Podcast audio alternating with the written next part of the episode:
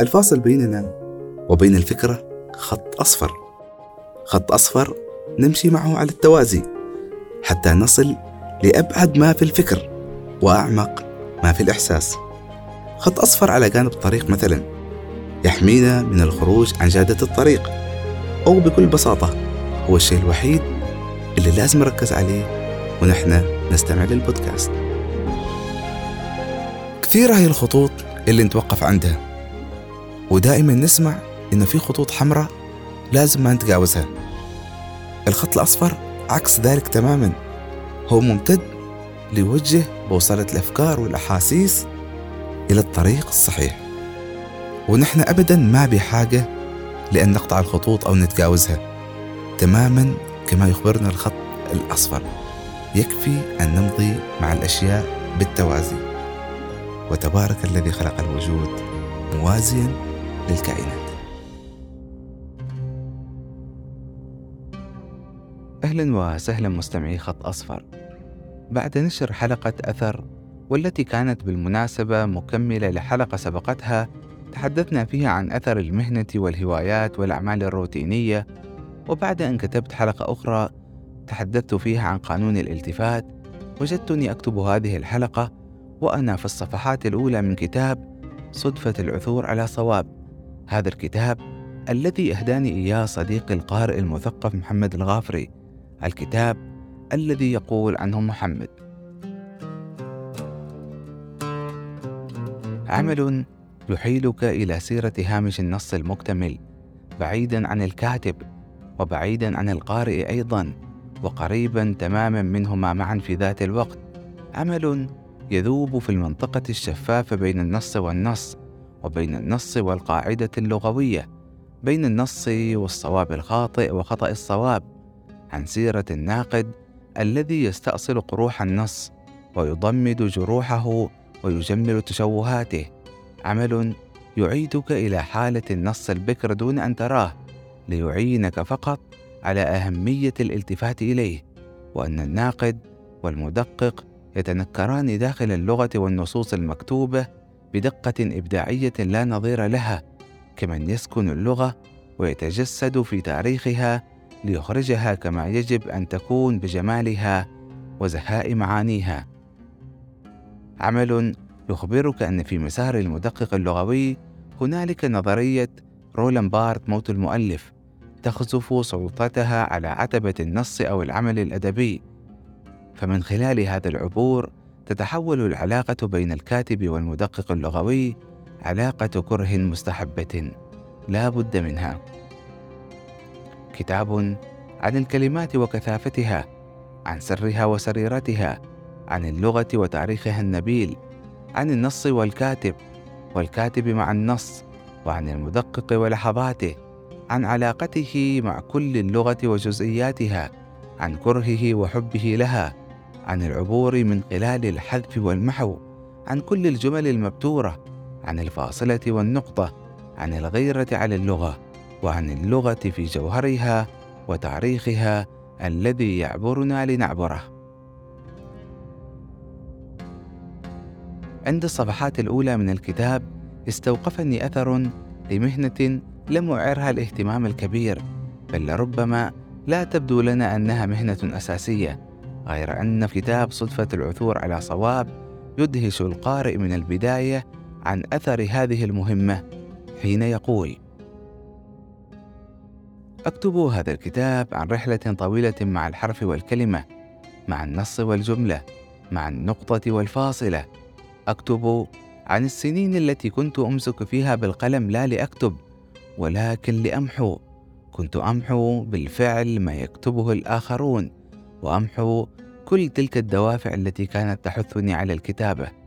كنت أمحو نفسي لأسمح للآخرين بالكتابة.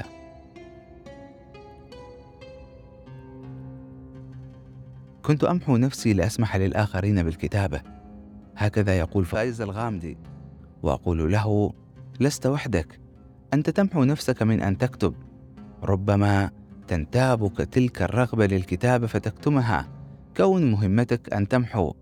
من الصعب جدا أن تمضي في ذلك الاتجاه المعاكس. ليس في مهنة المدقق اللغوي فقط ولكن في كثير من المهن.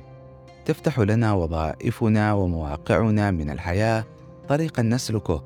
ربما ندرك بعد سنين من المضي فيها كيف تؤثر فينا تلك الطريق بشكل أو بآخر. حين نتخلى عن الكثير من الرغبات والهوايات فقط لأن الوقت لا يسمح مثلا أو حين تمضي بنا الحياة فترسم الطريق الطويلة ملامح غير التي كنا عليها وليست الملامح تتعلق بالأشكال الظاهرة بل ربما هي تفاصيل شخصية دقيقة.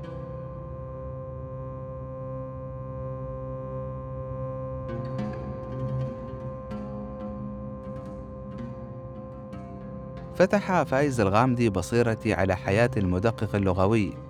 ذلك الذي يمتلك مجهرا يضخم كل الكلمات والجمل لتبدو بحجم لافتات الإعلانات الضخمة. غير أنها لافتات لها صوت إنذار يدق كلما مر المدقق على خطأ لغوي. أكاد أتصور أن الأمر قد يكون ممتعا نوعا ما بل ربما يكون به شيء من الفخر بالعلم والمعرفة اللغوية. لكنه أيضا متعب كنظارة مجهرية يرتديها أحدهم ليبصر الجراثيم أكبر مما هي عليه فيخشى المرض أكثر مما هو عليه في الواقع أو كمن يعمل يوميا داخل المحكمة فيسمع من القضايا أنواع وأشكال يضحك من سخف بعضها ولكنه وبلا شك يعاني من مرارة أكثرها ويبقى الحل بين أن يموت قلبه فلا يشعر. أو بين أن يتفاعل مع ما يمر عليه فيبصر الحياة من منظور آخر مختلف أقرب للسوداوي. الأمر يرتبط بأي حساسية مفرطة تجاه الأشياء. أولئك الذين يمتلكون حاسة شم قوية مثلا يعانون في بعض الأماكن بينما يجلس معهم الآخرين ببساطة دون أن تزعجهم مثلا رائحة المكيفات أو الأثاث القديم.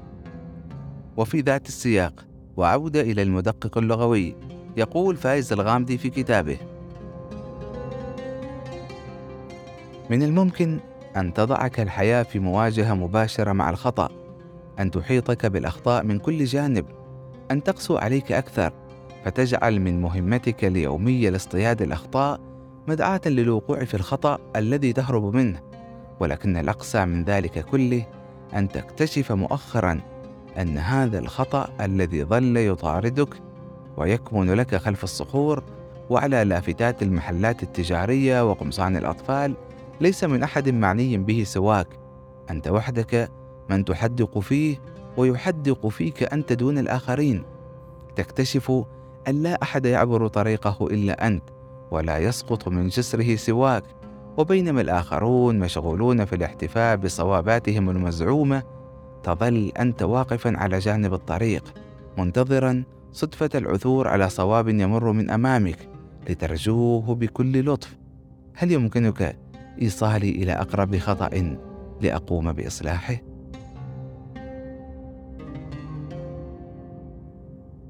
ترى ما هو الصواب؟ وإلى أين يريد أن يصل هذا المدقق اللغوي هذا سؤال واحد من أسئلة كثيرة قفزت في رأسي وأنا أقرأ كتاب صدفة العثور على صواب والذي من عنوانه جعلني أتخيل شكلا آخر للكتاب. توقعت أن الصواب الذي سيبحث عنه الكاتب يتعلق بالمعنى لا بالشكل اللغوي لكنني أوقن الآن أن الشكل يدل على المعنى بطريقة أو بأخرى خصوصا عند المتمرس المتمكن من التفريق بين الوقع المعنوي للحرف في الكلمة فما يمر على الإنسان العادي يستوقف المتخصص كثيرا. صحيح أنه بذلك يخسر الكثير من جمال البساطة لكنه في المقابل يضبط إيقاع اللغة ويمسك بجزء من تكوين الحياة قبل أن ينفلت. لو انفلتت اللغة وصارت الكلمة يمكن أن توضع مكان الكلمة لتحول الأمر لشكل عشوائي. صحيح أن كلمة الحزن لا تعني الفرح أبدا لكن كلمة الحب والعشق قد تبدوان كأنهما نفس الكلمة عند قوم من الناس. ولولا أن ذلك مثبت في فهم اللغويين وكتبهم لاختلطت الكلمات ببعضها ولربما وصلنا لحال سيعتقد فيه البعض أن كلمة حزن وفرح لهما نفس المعنى. سيقول أحدهم ربما كلتا الكلمتين تشير إلى شعور. إذا كنت في بداية الحلقة قد أشرت أن الحلقة تنطلق من كتاب أهداني إياه صديق المثقف محمد الغافري فإن ذات الصديق ورطني مع كتاب آخر. إنه كتاب عزلة صاخبة جدا تدور أحداث الرواية حول رجل مهنته إتلاف الكتب. وكما تصور الرواية بؤس هذا الرجل فإنها تصور عالمه المليء بالتطورات التي حدثت فقط من خلال الكتب التي كان ينقذها من الإتلاف. الأمر الذي أدى به أن يعيش في بيته محاطا بعدد مهول من الكتب التي أنقذها. وإذا كان هذا الرجل يعيش في رواية ولسنا متأكدين من حقيقة أو خيالية وجوده فإنني بعد أن أنهيت الرواية وقعت على نص قصير. يقول النص في فيينا عاصمة النمسا بعد انتهاء الحرب العالمية الثانية قام بعض المتسولين بالاستيلاء على كتب المكتبات المهجورة وبيعها في الطرق بأبخس الأسعار لعدم إدراكهم قيمة هذه الكتب. وبعد سنوات لاحظ المثقفون في المدينة ازدياد ثقافة المتسولين بشكل لا يصدق ودخولهم بمحاجات ثقافية فيما بينهم وقد بدأوا يحسنون من كلماتهم التي كانوا يستخدمونها. وعندما تتبعوا الأمر وجدوا أن هؤلاء المتسولين كانوا يقرؤون هذه الكتب التي يبيعونها لمعرفة محتواها والنداء في الأسواق بمحتوياتها لجذب المشترين وقد تأثروا بها أيما تأثر. أعتذر لكاتب هذا النص لأنني لا أذكر من أين اقتطعته لكنني وجدتني أحتفظ به في الملاحظات عندي. كما وجدتني أربطه بالعزلة الصاخبة جدا للرجل الذي يتلف الكتب وينقذ ضميره ما يمكن إنقاذه منها. أعتقد أن موضوع أثر المهنة فتح أبوابه الكبيرة علي فصرت أبصره في كل ما أقرأ بل وفي كل الذين أقابلهم أحاول أن أصنع علاقة بين مهنهم وبين ملامح شخصياتهم. وليست المهنة تقتصر على الوظيفة بل وربما بمعنى أشمل ليست المهنة وحدها بل أسلوب الحياة والمحيط الذي يعيش فيه الإنسان كلها تشكله وتقولبه بطريقة دون أن يعيها. بل رأيت أن أحدهم قد يعيش حالة شعورية مرضية دون أن يستوعبها يعيش في ظلمات تصنعها له حالته تلك فكم من مريض لا يتعبه المرض بقدر ما تتعبه أفكاره عن المرض. وكم من طالب لا ترهقه الدراسة بقدر ما يرهقه الخوف والقلق.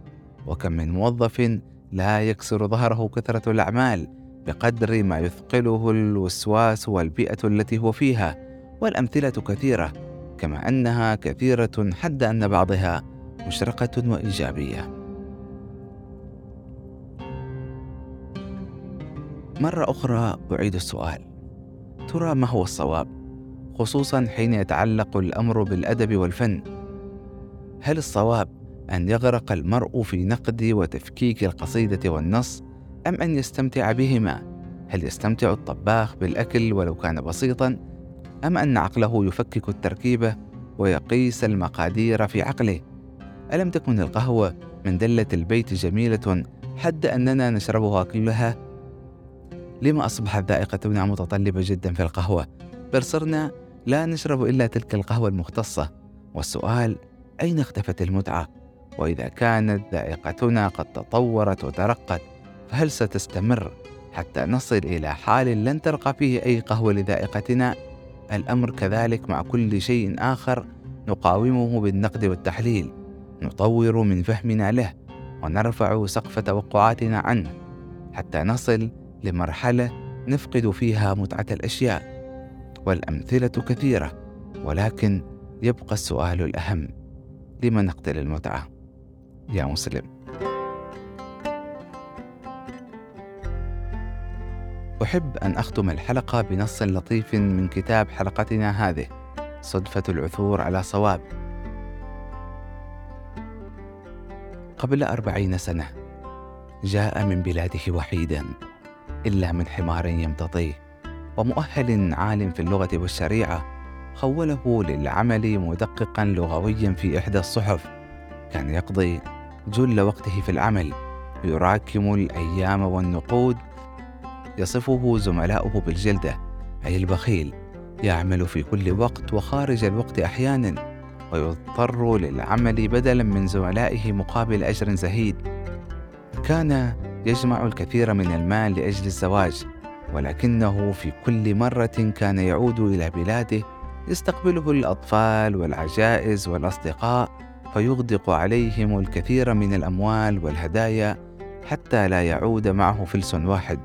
كان الجميع يخرج في استقباله عند مدخل القرية إلا الصبايا اللاتي كان يطمح في خطبة إحداهن وكل مرة على هذا الحال حتى بلغ الستين من عمره. لم يعد يستقبله أحد عند مدخل القرية كالمعتاد لا الأطفال ولا العجائز ولا الأصدقاء. حتى الصبايا اللاتي كان ينتظرهن لم يعدن صبايا لم يعد حريصا على العودة ولا على البقاء. وفي لحظة يأس عارمة أسر إلى أحد أصدقائه بسر عمره. هل تعلم يا صديقي أنني مت قبل أربعين عاما وأن الذي وصل إليكم هو الحمار الذي كنت أمتطيه.